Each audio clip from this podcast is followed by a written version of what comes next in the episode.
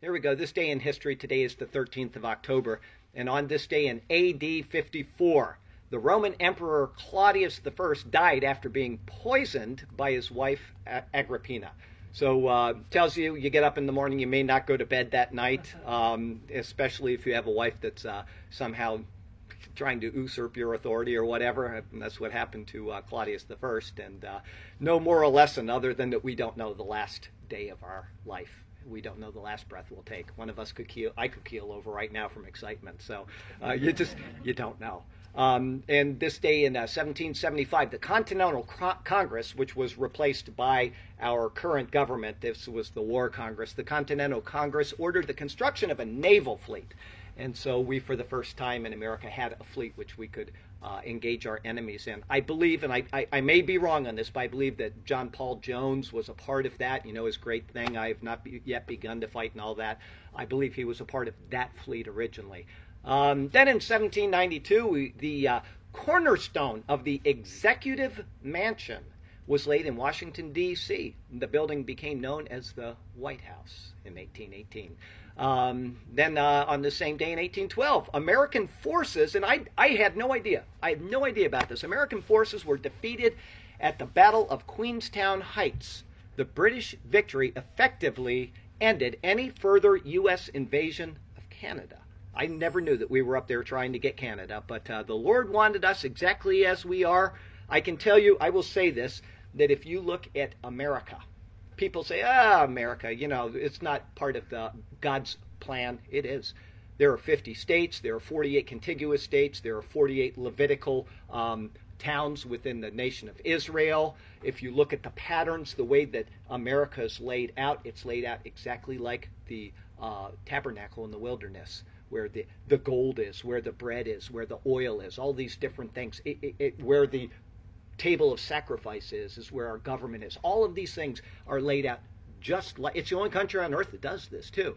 Um, there were 13 original colonies, and you have the 13 tribes of Israel, which includes Levi, who wasn't counted among the tribes, or this one at one time or another. But uh, I, I could go through patterns and patterns all day long.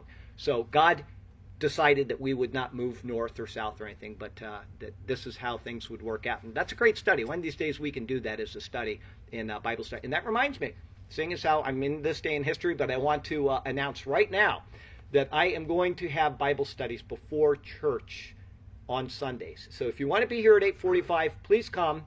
We'll have just an hour Bible study, and then we'll have church service.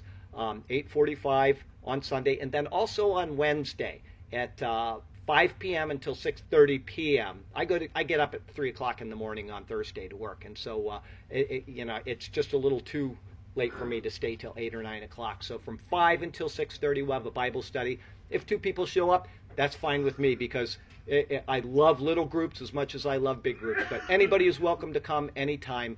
And uh, the Bible studies are fun. We try to make them enjoyable, and uh, people can talk back and forth. And uh, we have a board which uh, do all kinds of little demonstrations. If you don't understand, I can explain better with my hands and with my uh, my mouth sometimes. But uh, anyway, there's the Bible studies, and they're posted on the window outside. But please feel free to come by and invite people to uh, to uh, study God's Word. And uh, let's see here. So. Um, that was uh, Canada. And then 1943, during World War II, Italy signed an armistice with the Allies and declared war on Germany. Here they were a part of the Axis powers, and they were defeated. They signed a uh, uh, an alliance with us, and then off they declare war on Germany, which they were totally incapable of fighting anywhere against Germany. It was kind of uh, you know just a uh, something to uh, show allegiance with us. But anyway, same day on one year later, on 13 October, American troops entered Aachen, Germany during World War II, which meant that we were over the Rhine and we were into the German fatherland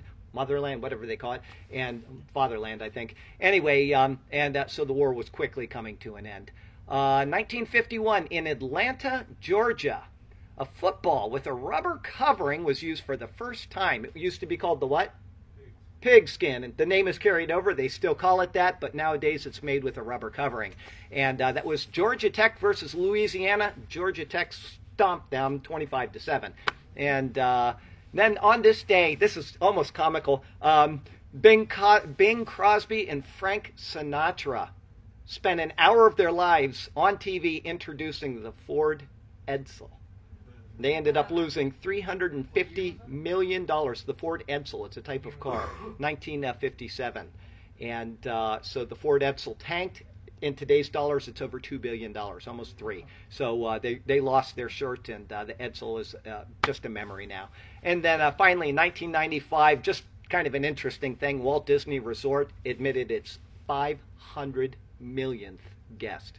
So imagine that. Walt Disney with one little bit of inspiration, and he's done just amazing things. And you can too, I assure you. If you just put your heart uh, towards the Lord, He will just use you in great ways. So there you go, little life application from the Bible there. And um, we're going to go ahead and read the introductory psalm. Today is uh, Psalm 127. I'm getting out of Genesis for a week. We'll be back in Genesis next week, but I wanted to do something special for this first time meeting here.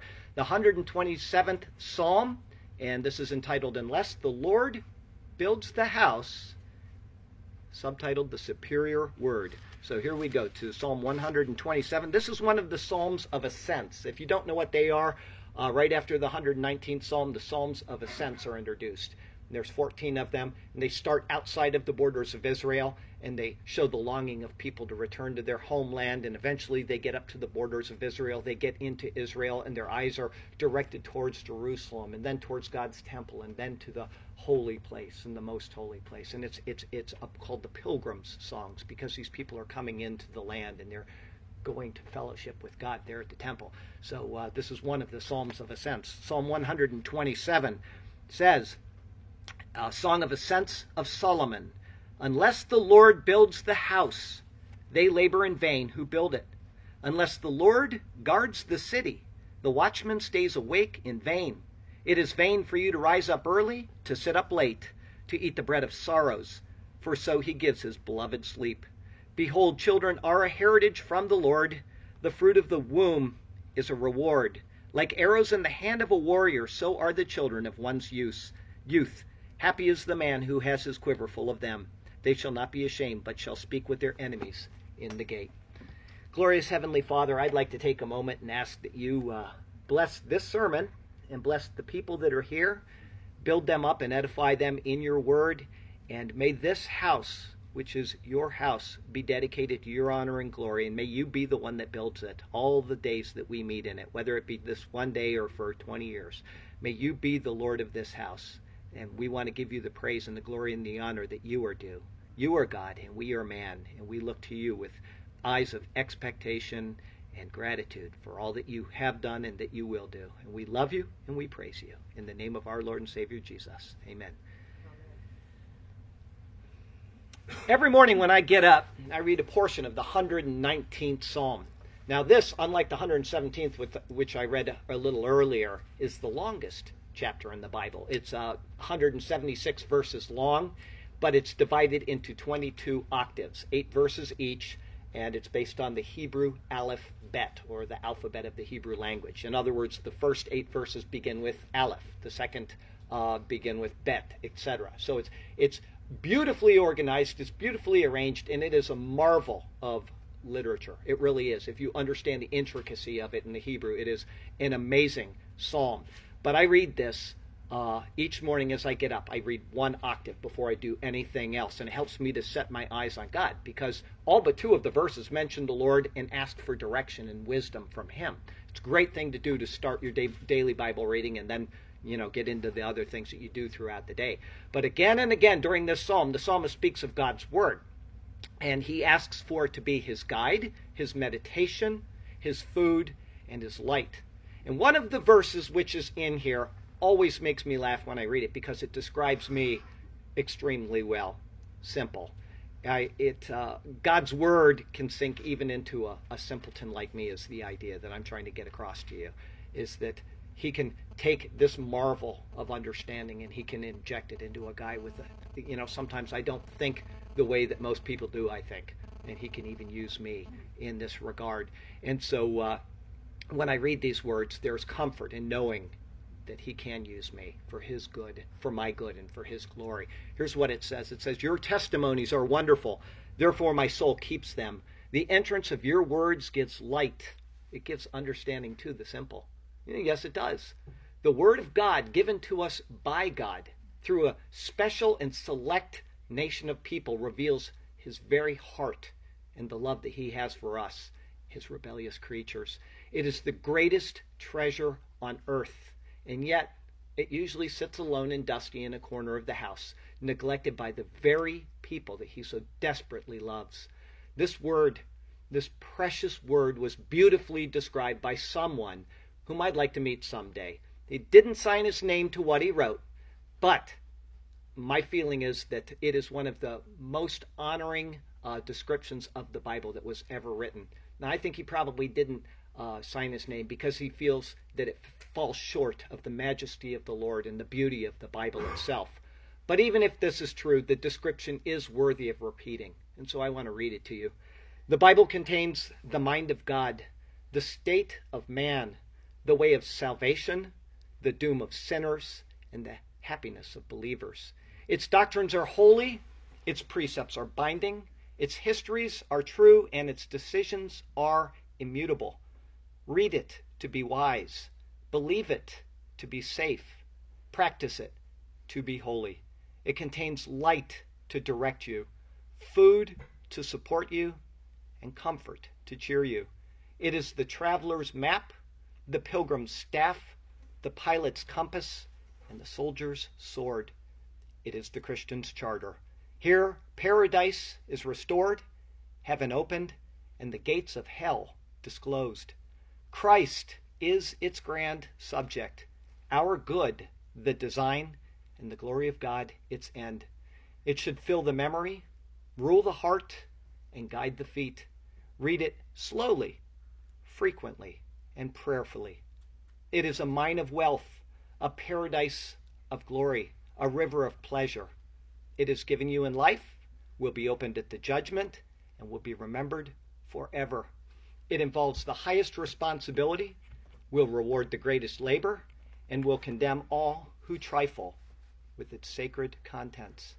Our text verse for today comes from Isaiah chapter 66. Thus says the Lord Heaven is my throne, and the earth is my footstool. Where is the house that you will build me? And where is the place of my rest? For all those things my hand has made, and all those things exist, says the Lord. But on this one I will look, on him who is poor and of a contrite spirit, and who trembles at my word. The Lord is the Creator, and thus he is the owner of all things. His throne is heaven, and the earth is his footstool.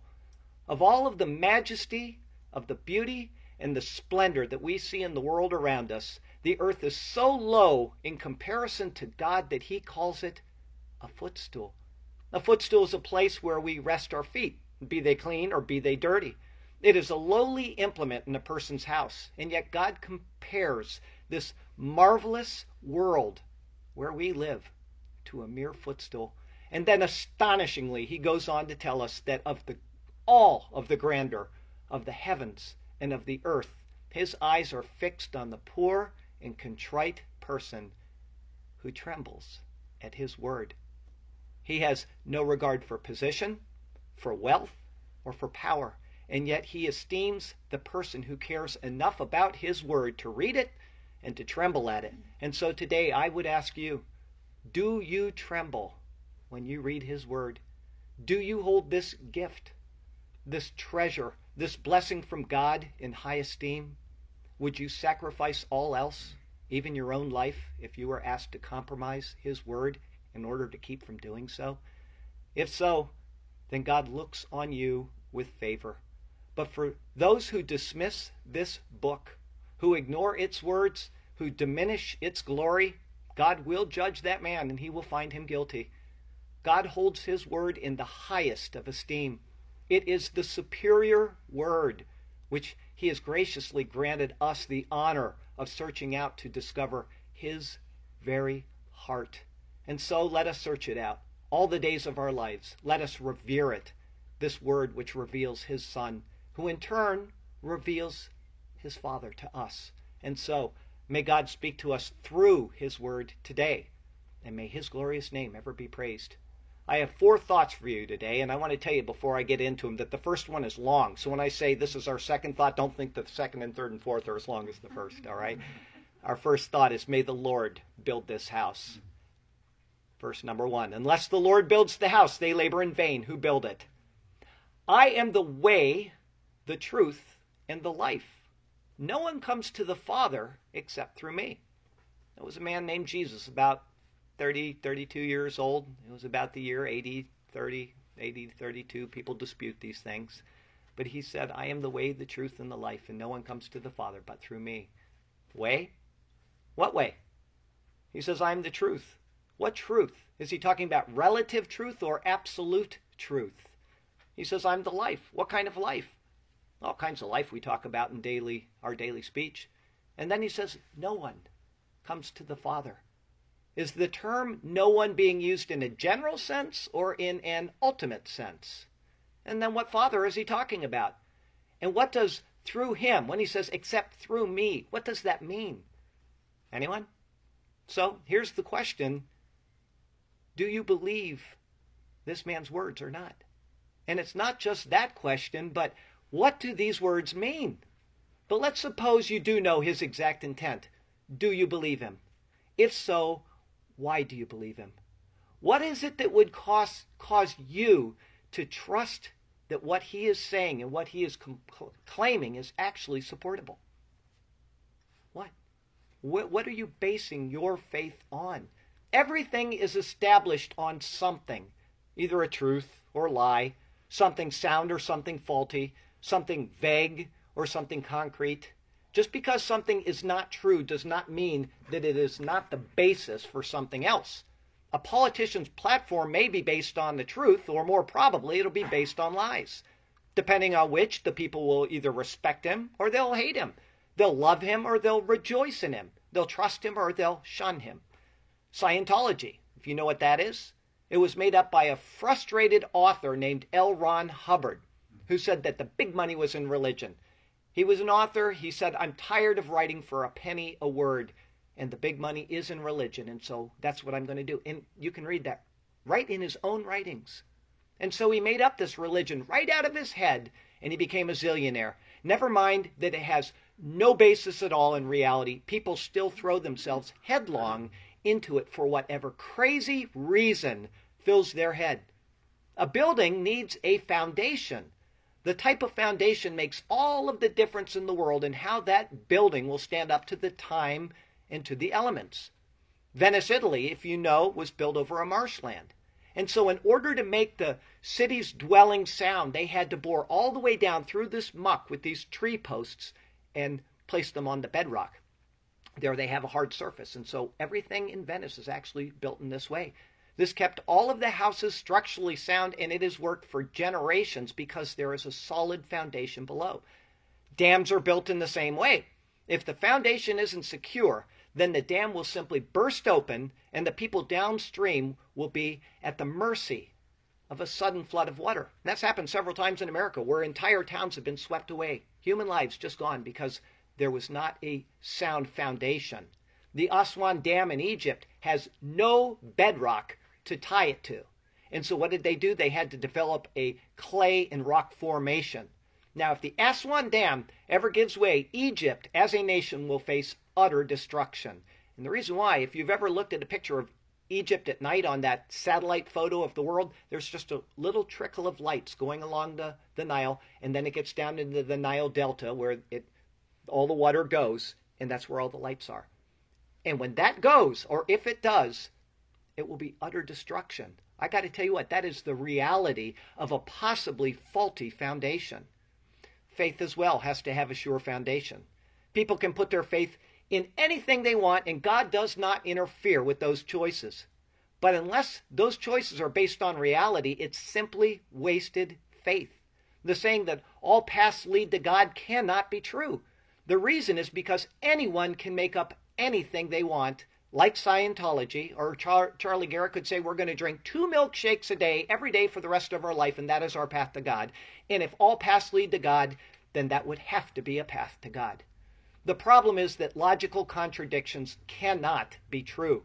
In John 14, 6, Jesus said, I am the way, the truth, and the life. And no one comes to the Father except through me. If Jesus' words are understood in the greater context of the Bible, then either there is only one way to be reconciled to God, meaning through him, or he was nuts. And if he was nuts, then he should not be called a great teacher or a man of God, as non Christians love to call him. Rather, they should call him a blasphemer and a person who is more contemptible than Adolf Hitler or Joseph Stalin. But if he was telling the truth, then we should pay attention to him. Not in general, hey, let's listen to that guy there, but in the sense of complete devotion to his word. Not a portion of his word, not the parts of the Bible that we like or and dismissing the things that we don't like, but to his word, meaning from beginning to end and without dropping anything out or adding anything into it. I am the way, the truth, and the life, and no one comes to the Father except through me. From the context of the Bible, we learn that if He is the way, meaning proper spirituality and fellowship with God, then He is the only way, and there is no other. If He is the truth, then He is absolute truth. There is no falsehood in Him. If he is the life, then he is the source of life, the giver of that life, the sustainer of that life, and the one who has authority to end it or allow it to continue at his will. If he is the Son of God, then the Father is God. And if the only way to be reconciled to the Father, who is God, is through Jesus, then there truly is no other way. And this isn't meant to scare you, but to give you the context of the Bible concerning his words. But that only leads to another issue. How can we know if the Bible, which provides the context, is true? How could we put our trust in the words of Jesus if the story leading to Jesus and the book which records his life is faulty? Now, this is a problem because people all over the world claim that they know Jesus, and yet they have no idea what his word says. Now, thankfully, there's a little caveat for you here. Having a relationship with Jesus and fully understanding Jesus are two completely separate things. So here we have two incorrect ways of dealing with Jesus. The first is to set out to prove or disprove the Bible before committing to Him. Okay? The message of Jesus is simple enough to accept at face value and all of the head knowledge in the world. We can know everything that we could ever possibly know about the Bible. It will not do anything to establish a relationship with Jesus. That's true because you can go into seminaries all over America and these people know the Bible in and out and they have no relationship at all with them. So that's a wrong way of doing it. If a guy were to set out to determine if a particular woman was right for him by, you know, in becoming his wife, and so he wanted to learn everything about her from beginning to end, he would never come to the point of marrying that girl, even if she was the perfect woman for him, because he's still finding out more stuff about her from moment to moment. There's enough information in the simple devotion to her to make a commitment. Likewise, we don't need to overanalyze Jesus Christ to the point where we never truly meet Jesus in our hearts. But there is a second incorrect, and I will say this, a horrifyingly stupid way of dealing with Jesus. It is to make the commitment and then to never get to know the fullness of why the commitment was so important in the first place.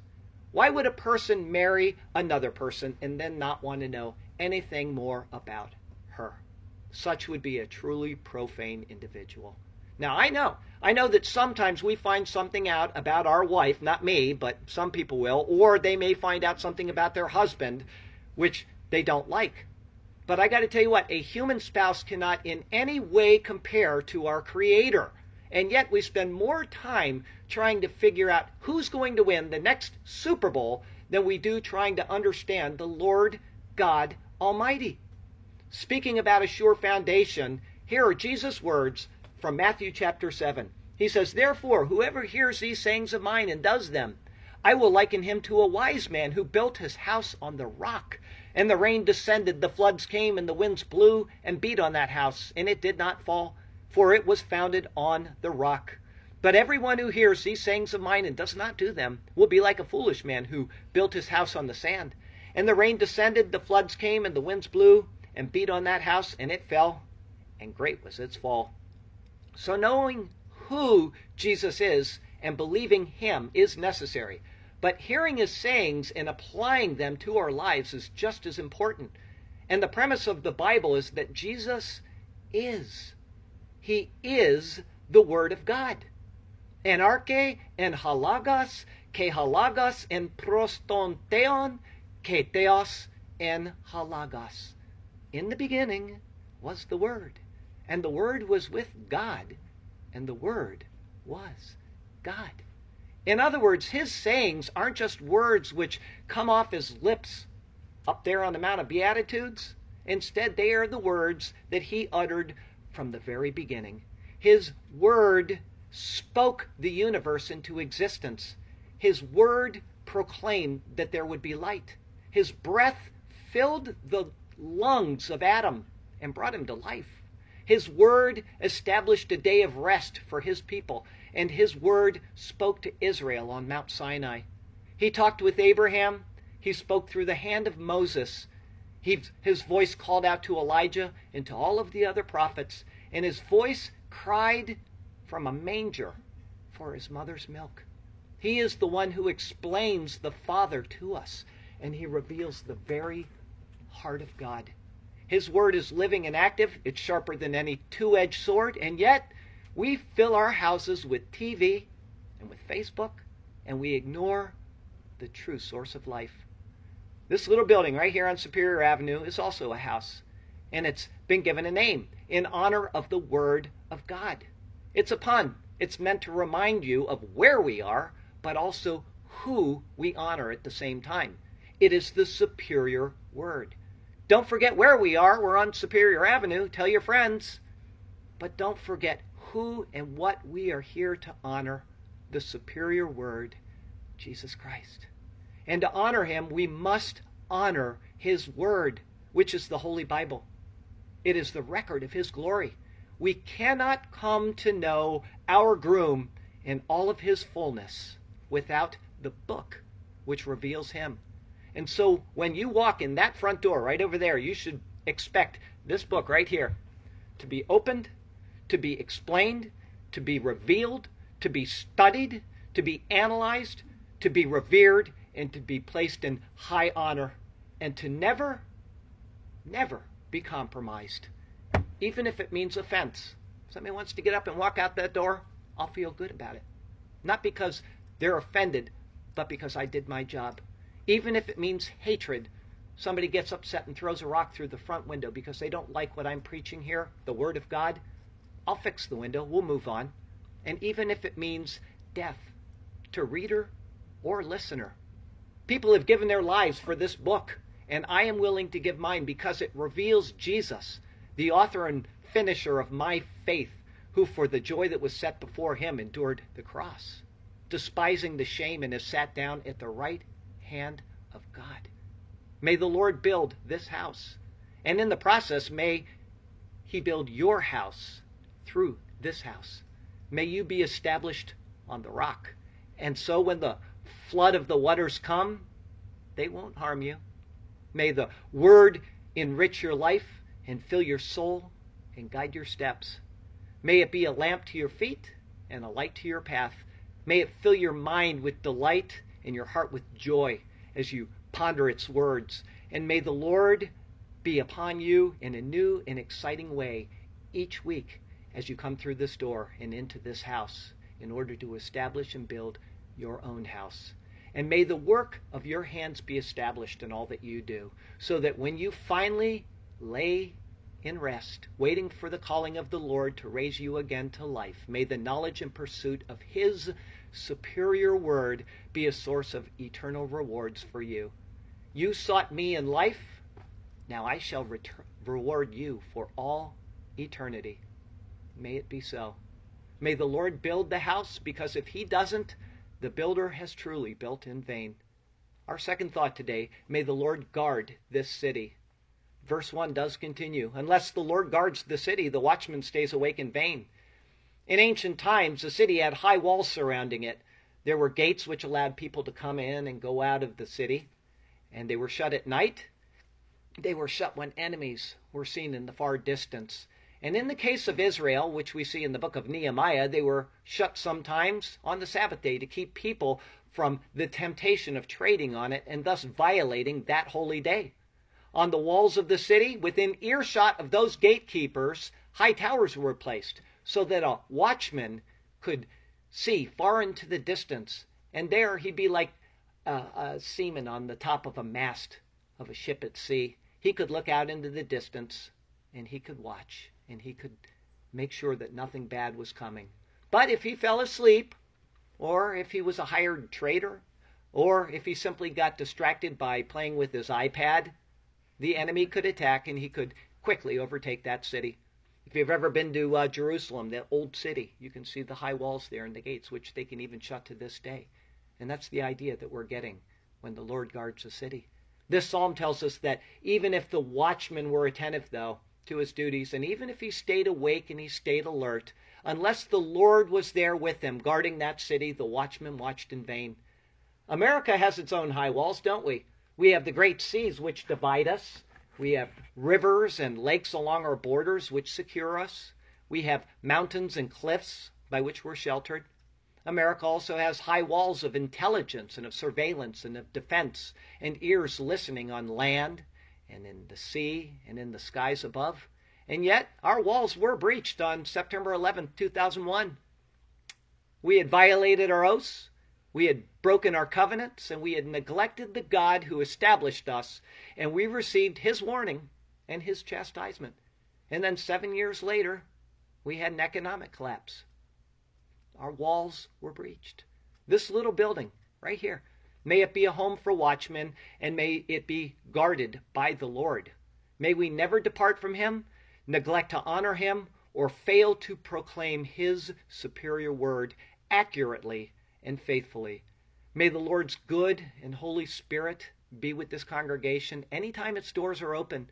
And may the one behind this pulpit, be it me or be it any other preacher or teacher, allow the Lord to guard and guide the watchman.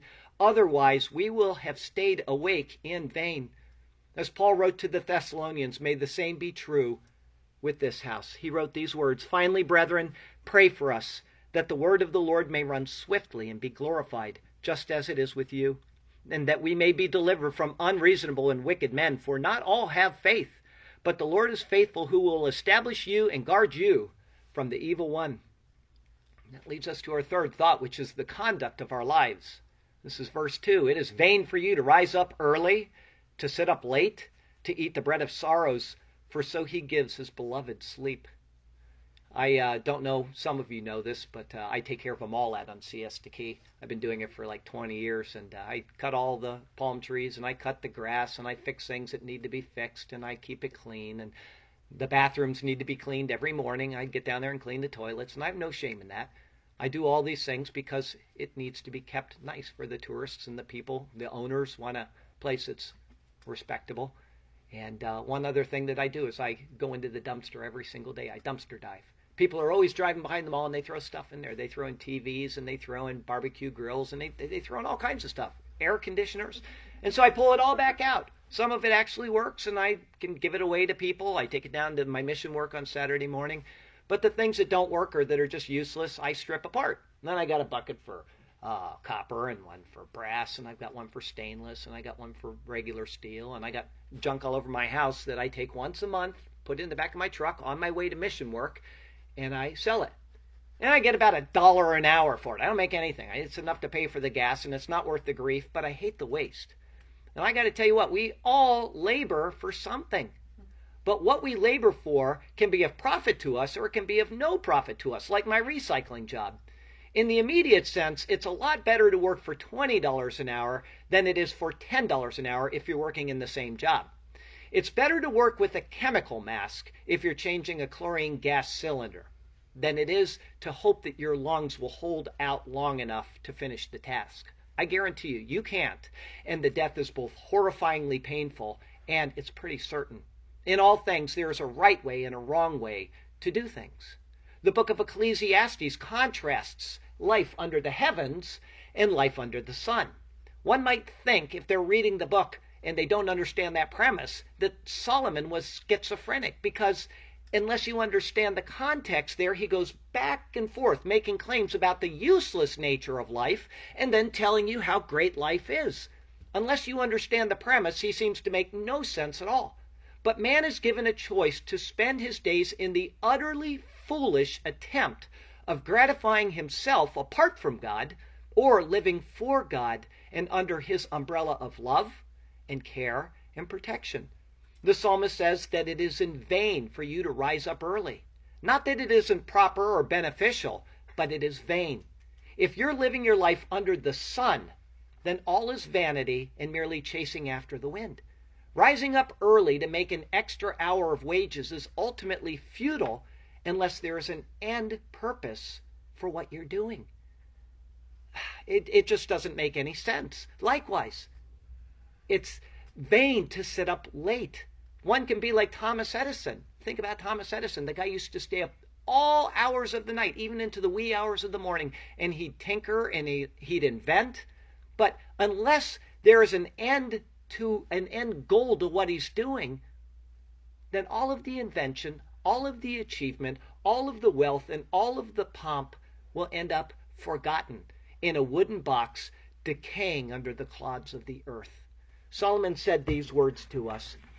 This is from Ecclesiastes 9. This wisdom I have also seen under the sun, and it seemed great to me. There was a little city with a few men in it, and a great king came against it, besieged it, and built great snares around it. Now there was found in it a poor wise man, and he by his wisdom delivered the city. Yet no one remembered that same poor man. Then I said, Wisdom is better than strength. Nevertheless, the poor man's wisdom is despised, and his words are not heard. Words of the wise, spoken quietly, should be heard, rather than the shout of a ruler of fools. Wisdom is better than weapons of war, but one sinner destroys much good. What gift was the poor man's wisdom, but the temporary relief from the enemy. In the end, he was neither exalted nor was he remembered. Again, the psalmist tells us next that it is vain to eat the bread of sorrows. We can spend all of our effort toiling for money, security, or possessions. We can do so to the point of exhaustion. Such is the eating of the bread of sorrows. All of our efforts are directed towards satisfying temporary pleasures which end with our temporary life. But there is a contrast. The last thought of the verse says that He, the Lord, gives His beloved sleep. While the world is missing sleep because they have risen early and they've gone to bed late and afflicted themselves for profit, there is a place of rest for those whom God loves. Whether we eat much or whether we eat little, whether we have wealth or whether we live simply, whether we do any of these things, it is all temporary, fleeting, and it's destined for destruction. But for those who live for the Lord, who call on Him and pursue Him, for them there is rest. At night, when others are toiling, the minds of the faithful are pondering God's word, and they are directed to the eternal, not to the temporary. Their eyes are lifted to the hills, not to the grindstone. This is what I would hope for each one of you who determined to attend the superior word, pursuing God through his word, by learning it here so that even in your work you can meditate on it and you can contemplate his blessings and you can thank him for his son.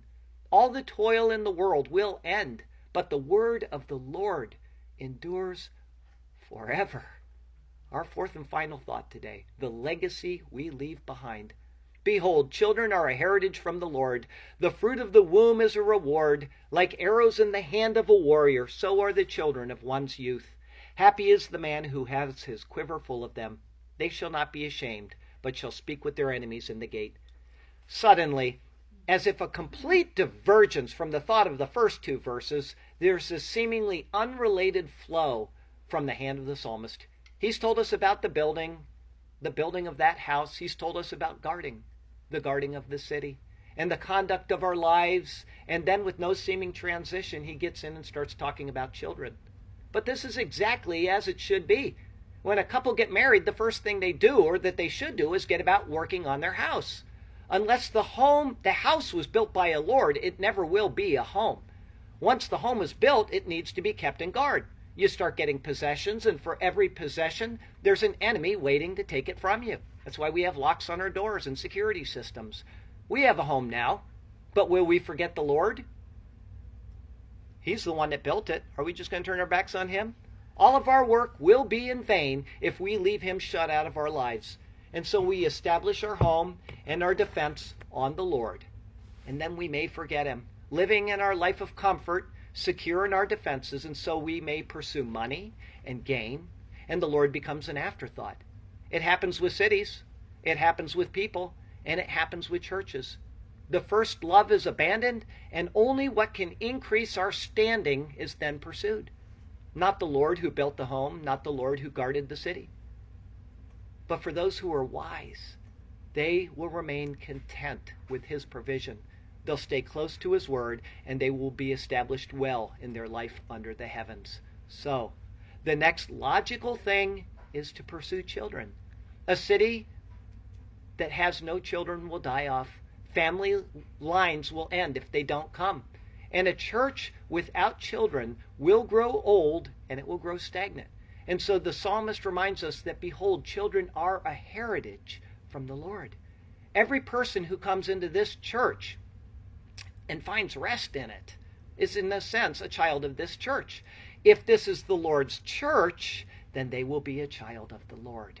Such is the fruit of the womb. It is a reward because they will benefit the church in prayer, in giving, in fellowship, and in times of joy and in times of sadness. They will be a part of the family of God and members of the commonwealth of Israel with Christ as their head. These are, according to the psalmist, like arrows in the hand of a warrior. When times are tough, they will pull together, not split apart. They will unite and prevail for the sake of each other and for the sake of Christ. I've been in several churches that have had either a pastor die or depart. I was in one church and the pastor died and they waited faithfully. They stayed together through years of waiting, waiting for a good pastor. And he finally came because they stayed together because they were grounded in Christ. And I've been in churches that have hired a new pastor, and he's all but destroyed the underpinnings of the church. Instead of the cross of Christ, there is the expectation of a large congregation and a larger salary. The focus says Christ, but the reality is misdirection misguided theories, and mishandling of the flock that is under him. Now, how does this happen? It happens from a lack of reliance on the Word. A church with 10 people who holds fast to God's Word is more pleasing, and I assure you of this, than a church of 30,000 that pay Him lip service on Sunday morning and neglect Him and His Word the rest of the week. The faithful man and woman of God, the children of the church, are truly arrows in the hand of the warrior and that means with a capital W, Jesus. Christ can and he will use you for your good and for his glory. So are the children of one's youth. Happy is the man who has his quiver full of them. I remember one day, it was at the beach about a year ago. A man came up and started arguing with me right in the middle of the sermon. Two of the congregation got right up and they headed him off to the sidelines. And another rang the police on, or yeah, she rang the uh, police on her telly. I want to make sure I get that right. If you know who says the word telly, then you know who I'm talking about. I was I was able to just sit back down and to finish the sermon. It was nice. On that day we had a very small congregation, but I was a happy man whose quiver was filled with children of the word. They were a defense to me, and as they grow in his word, they will be a defense to souls in need of rest.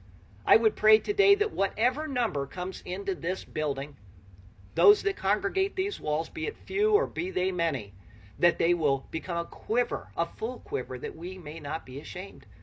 And the psalmist concludes his thoughts with these words. He says, They shall not be ashamed, but shall speak with their enemies in the gate. The gate of the city is the place where the people entered and exited, but it was also the place where all the important matters were resolved. Any legal matter that you see in the Bible is always resolved at the gates of the city. The king would honor the victorious returnees of the battle there at the gate of the city.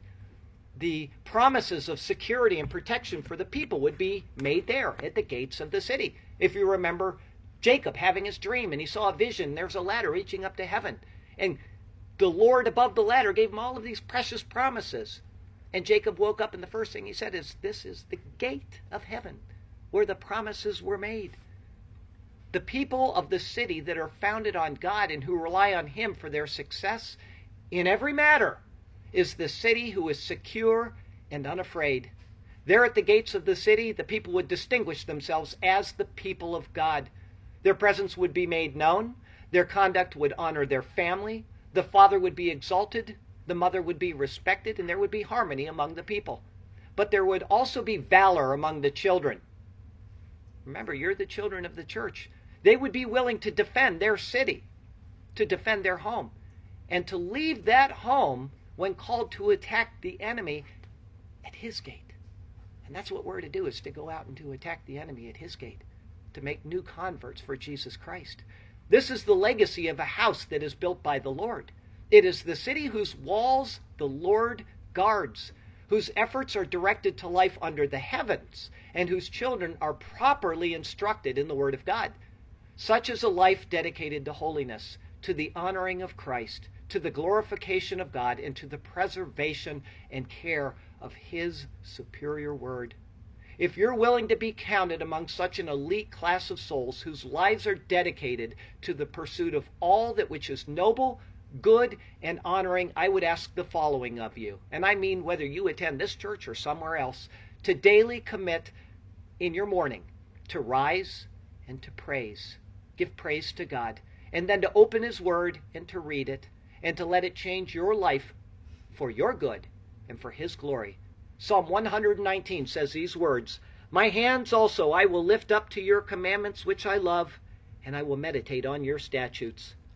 And then when you go out into the world to work or to enjoy whatever it is you're going to do that day, I would ask you to walk with the Lord and to talk with the Lord. Let every step that you take be a step of worship to Him.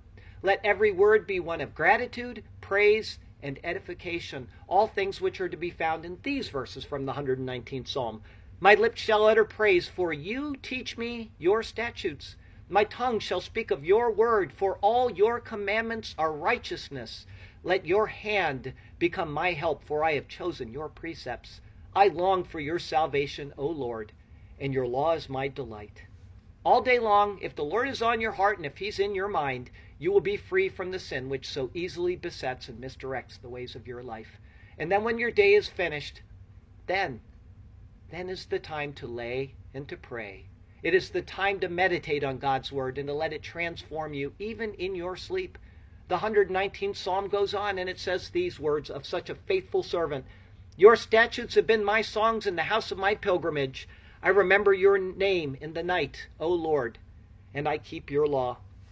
If you remember these things each day and then act accordingly, you will be holy in all of your conduct. The Lord will grace you with his love, he'll lavish you with his blessings, and take care of you in your afflictions.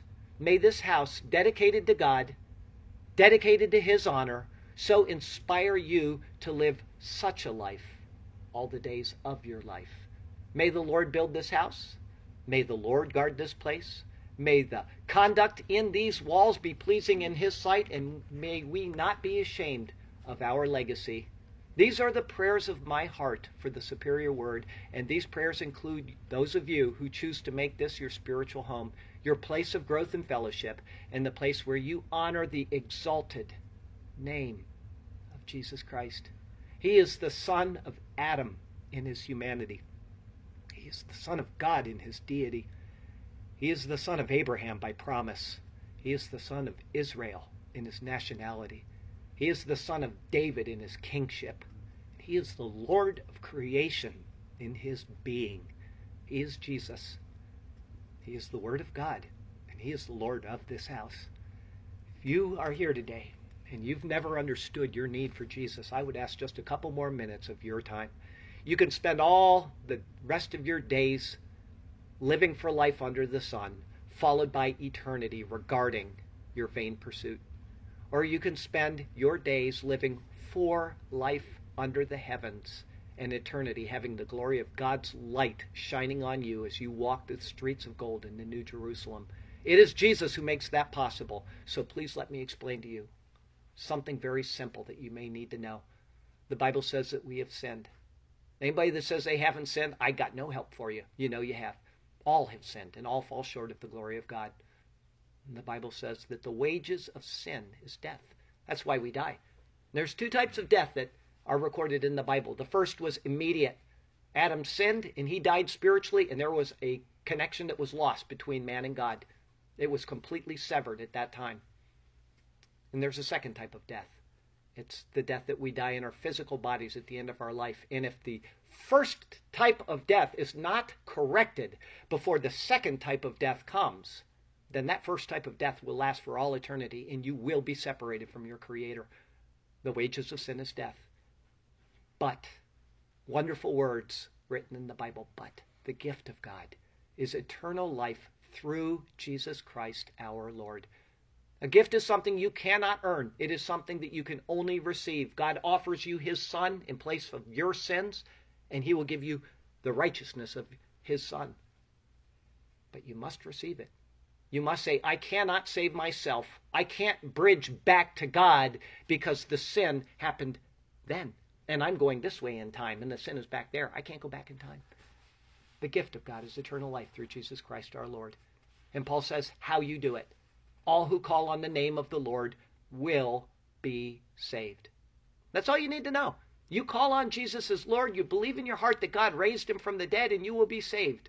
Why does he tie the resurrection in with that? Because the wages of sin is death. If that man came out of the grave, then he had no sin of his own, and your sin is washed away in that tomb. That is the glory of what Jesus Christ did. And I would ask you today to make that commitment. And then to go out and tell other people.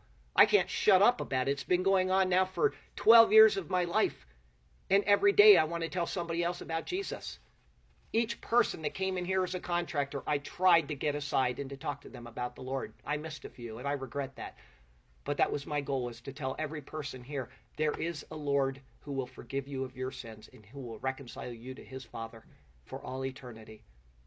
Please make that choice if you never have, because you may walk out of that door and you may die in an accident. You may get run over. You don't know your last day. That's my hope for you. I have a closing verse for you today. It's from 1 John chapter 1, the first and second verse. That which was seen from the beginning, which we have heard, which we have seen with our eyes, which we have looked upon, and our hands have handled concerning the word of life. The life was manifested, and we have seen and bear witness and declare to you that eternal life which was with the Father and was manifested to us. Next week, we're going to go back to Genesis. We're going to have Genesis 37, 1 through 11. It's called The Sheaves of the Field and the stars of the sky. Joseph now takes center stage. Jo- Jacob is kind of back in the uh, the background, and he's going to have a dream, and we're going to talk about that dream. Before I give you our poem today, and before we take communion, I'd like to tell you this: the Lord has you exactly where He wants you, whether you know it or not. He has a good plan and a purpose for you. So call on Him and let Him do marvelous things for you and through you. Now, I've got a poem, and what I normally do is just evaluate the uh, passage from Genesis. I turn it into a poem. But today I didn't have any real text verse, so I took the psalm and a few other verses that we looked at, and I combined them into a little special poem for you. So here we go. This is called Unless the Lord Builds the House. Unless the Lord builds the house, they labor in vain who build it. I say again. Unless the Lord guards the city, then even from a mouse, the watchman stays awake, and he does so in vain. It is vain for you to rise up early to sit up late in the night hours so deep, to eat the bread of sorrows, for so he gives his beloved sleep. Behold, children are a heritage from the Lord, the fruit of the womb is a reward. Like arrows in the hand of a warrior, this is the truth. So are the children that come at the time of one's youth. Happy is the man who has his quiver, and it is full of them, a feeling so great. They shall not be ashamed, the Lord will deliver, and they shall speak with their enemies in the gate. Thus says the Lord Heaven is my throne, and earth is my footstool, so I am blessed. Where is the house that you will build me? Where is this home? And where is the place of my rest? For all these things my hand has made, and all those things exist, says the Lord. But on this one I will look, a glorious trade, on him who is poor and of contrite spirit, and who trembles at my word. Therefore, whoever hears these sayings of mine and does them, I will liken him to a wise man who built his house on the rock. on the rock divine, who keeps my word near to his hand.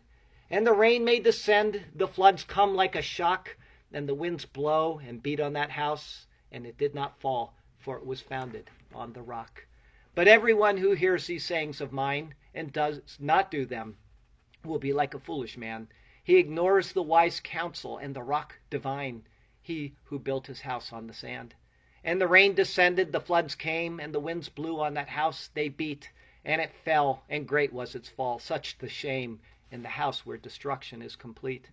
And so finally, brethren, pray for us, that the word of the Lord may run swiftly and be glorified, just as it is with you as you proclaim Jesus and carry the word of God always at your side. Pray that we may be delivered from unreasonable and wicked men, for not all have faith, but the Lord is faithful in what he has begun. He is the one who will establish you to the very end, and he will guard you always from the evil one. Praise God from whom all blessings flow. Praise him above the heavenly host. Praise him, all creatures here below. Praise Father, Son, and Holy Ghost. Amen. Heavenly Father, I thank you so much for allowing to preach your word. I cannot imagine a greater honor, and yet you would entrust it to a guy like me. I fail you daily, Lord, and I'm so sorry about those failures, but you allow me each week to keep going. I don't understand it. You're a merciful God. You're gracious in all your ways. You're perfect. You're holy. You're beautiful. I thank you for the opportunity to move off of the beach and into a little place where we can congregate and study your word and share it, to fellowship with each other, to rejoice with each other in times of rejoicing, and to mourn with each other in times of mourning. Lord, your word is so perfect. It is so glorious. Let us never trade it for soup, but to hold it in the highest esteem. Just may you be glorified through how we read it and tenderly care for it and treat it. Lord, thank you above all for the gift, the most wonderful gift of your Son our Lord and Savior, who died on a cross and shed his blood so that we could have reconciliation to you. And I would pray that if there's a heart in this room right now that is not called on Jesus as Lord, that he will simply do it. Just be reconciled to you, that simple walk of faith, and then pursue that word that you have given us all the days of his or her life to your honor and glory. And this I pray in the name of Jesus. Amen.